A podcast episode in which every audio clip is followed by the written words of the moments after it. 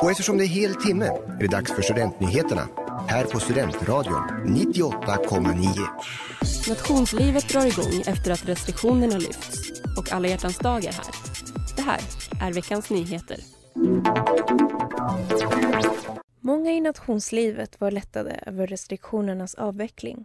Vi har intervjuat första kuratorn på Norrlands Nation, Dennis Vikander, om hur han ser på saken. Det känns väl fantastiskt. Uh, det är väldigt stort för nationen. Det har ju, man har ju gjort så mycket man har kunnat under, med restriktionerna, men det är ju, uh, det är ju inte samma sak.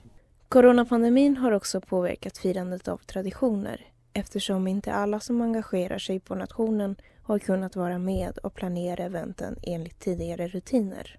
Det är väl något vi förbereder för att vi ska kunna försöka få till typ valborg och vårbalen som brukar vara den roligaste sittningen på året.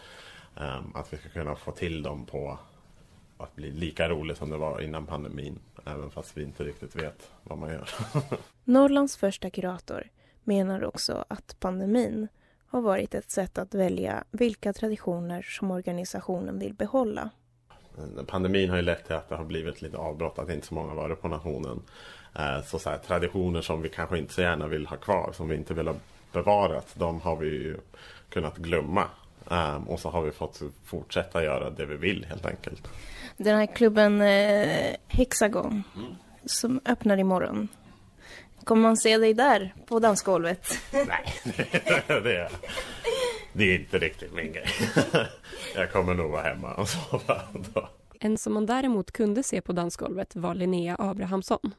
Hon var en av de första i kön till Norrlands klubb, samma dag som restriktionerna släpptes. Men det känns jävligt kul. Jag har varit på utbyte ett halvår så att jag kom precis tillbaka. Vad ser du mest fram emot ikväll?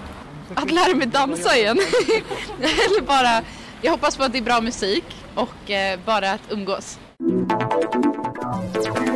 fyrtioen procent av svenskarna planerar att fira alla hjärtans dag. Och i snitt spenderar varje person femhundrasjuttio kronor på högtiden.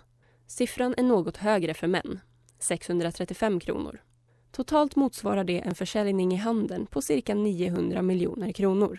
Det visar en ny undersökning från Svensk Handel. Runt fem miljoner rosor kommer i år att säljas i samband med Alla hjärtans dag. Du har lyssnat på nyheterna i Studentradion nittioåtta komma nio. Med mig, Jessica Fernandes. Och mig, Amanda Jansson.